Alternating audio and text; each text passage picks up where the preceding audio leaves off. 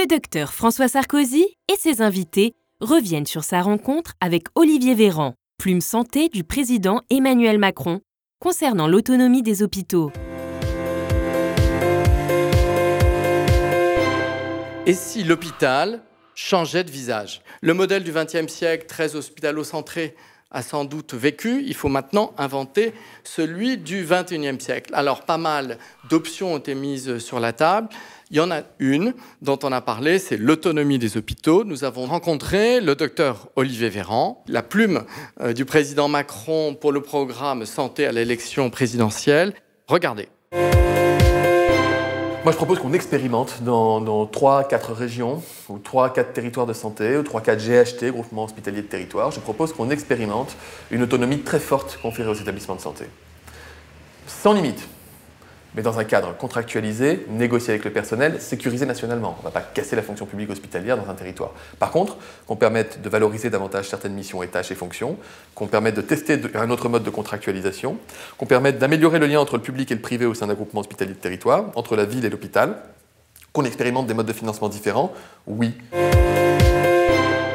Réaction sur l'autonomie des hôpitaux? D'abord, la directrice d'hôpital. Donc moi, je crois beaucoup à cette capacité d'initiative donnée aux acteurs, donnée au terrain, et à une plus grande autonomie et effectivement à une moindre suradministration de l'hôpital. Mais je, je pense qu'aujourd'hui, euh, il y a vraiment besoin d'une révolution copernicienne. Heureusement que les professionnels de santé n'ont pas attendu que la loi bouge ou qu'un ministre leur dise maintenant on va expérimenter dans trois endroits pour, pour s'adapter aux contraintes locales. Voilà. Euh, si, si, si il y a aujourd'hui des, des consultations d'urologie à Belle-Île en mer, c'est parce que l'hôpital de Vannes s'est mobilisé et, et a fait travailler. S'il y a encore un hôpital dans certains coins reculés, c'est parce qu'il y a des médecins généralistes qui sont venus prendre pied à l'hôpital et qui euh, répondent aussi euh, au, euh, à une permanence de, de, de, de, de, de prise en charge. Un modèle coopératif, collaboratif au niveau du territoire. Jean Il faut qu'on arrive à casser ces modèles parce que chacun se met dans une posture et on n'arrivera pas à en sortir. Et la seule solution, la seule solution, c'est effectivement de réfléchir au niveau des territoires. Et à ce point de vue-là, je trouve dommage... Entre la ville et l'hôpital. Je trouve dommage, j'ai pas fini, que conceptuellement... La loi de modernisation du système de santé a créé des groupes, des groupements hospitaliers de territoire où il n'y a que l'hôpital public. Et je suis désolé, c'était l'inverse qu'il fallait faire. Il fallait mettre en place des groupements de santé dans les territoires, réunissant tous les acteurs, parce que le patient sait bien ce qu'il fait aujourd'hui. Il va voir son médecin généraliste, il va voir son médecin spécialiste, ouais. Il va à l'hôpital. Voudrais... Bref, il, il a un vrai parcours de soins. Donc, il faut qu'on arrive à développer ça en re... se reposant ça, sur les territoires et en le construisant dans les ça, territoires. C'est le, la première grande proposition qui me semble intéressante. Est-ce que le modèle d'hôpital généraliste de proximité a vécu? J'aimerais entendre justement... Euh, le docteur Hubert qui a eu cette vision transversale.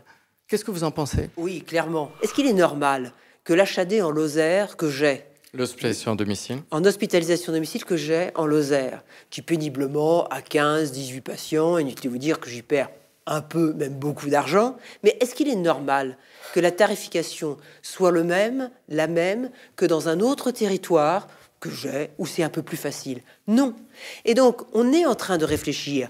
C'est de partir sur des schémas qui soient les besoins des patients et que l'on puisse effectivement identifier, voir ces besoins qui ont été identifiés et de pouvoir y apposer un certain nombre d'items.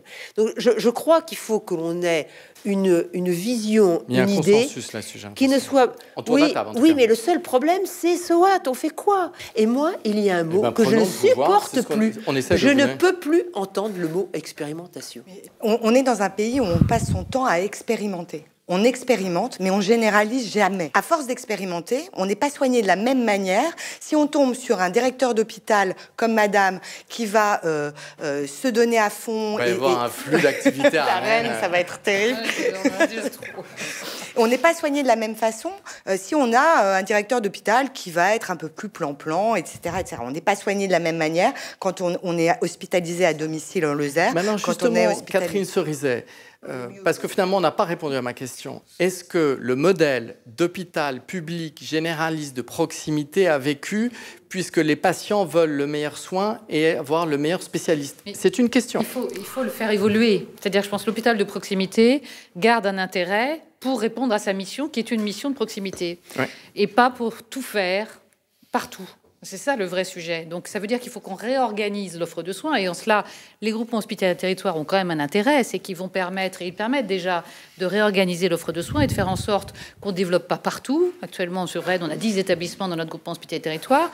On fait en sorte de réfléchir à renforcer l'offre de proximité lorsque c'est nécessaire. La coordination, en revanche, à mieux se coordonner avec les experts du C H U dans des besoins pour lesquels on ne va pas développer partout des services d'urologie de pointe qui font de la transplantation. Moi, j'aimerais savoir le point de vue du privé, des hôpitaux privés, des cliniques. S'il faut faire une, une révolution, j'ai peut-être une idée, parce que une complémentarité public-privé sur un ah même oui. site, et puis une délégation de services publics pour le privé. Pourquoi on ne pourrait pas gérer des établissements publics? Mais le privé n'a pas les mêmes objectifs et les mêmes et contraintes que le public, c'est vrai. Effectivement, si on se plaçait dans une approche, et ça devrait être le rôle des A R S, de se dire, j'ai fait sur un territoire, sur un territoire donné, j'ai fait une analyse. L'identification des besoins, ils sont faits. J'établis un cahier des charges. Parce qu'effectivement, là, il y a une problématique de mortalité infantile. Là, il y a une problématique d'urgence. Là, il y a une problématique de ceci ou de cela. Et là, je dis, voilà, je fais un appel d'offres. C'est, vous me répondez, vous me répondez à cette demande. Eh bien, je peux vous assurer que dans un bon nombre d'endroits, public, privé, médecine de ville, se diront, bon, allez, hop, hein, on se redresse les manches, on se retrousse les manches, et on y va. Et c'est là où, effectivement, est-ce que ce gouvernement, est-ce qu'on ira vers cela? Je crois que c'est là. Et, et, et nous serons, nous, les artisans devant l'établi, à se dire, est-ce que nous sommes capables voilà. de nous en saisir?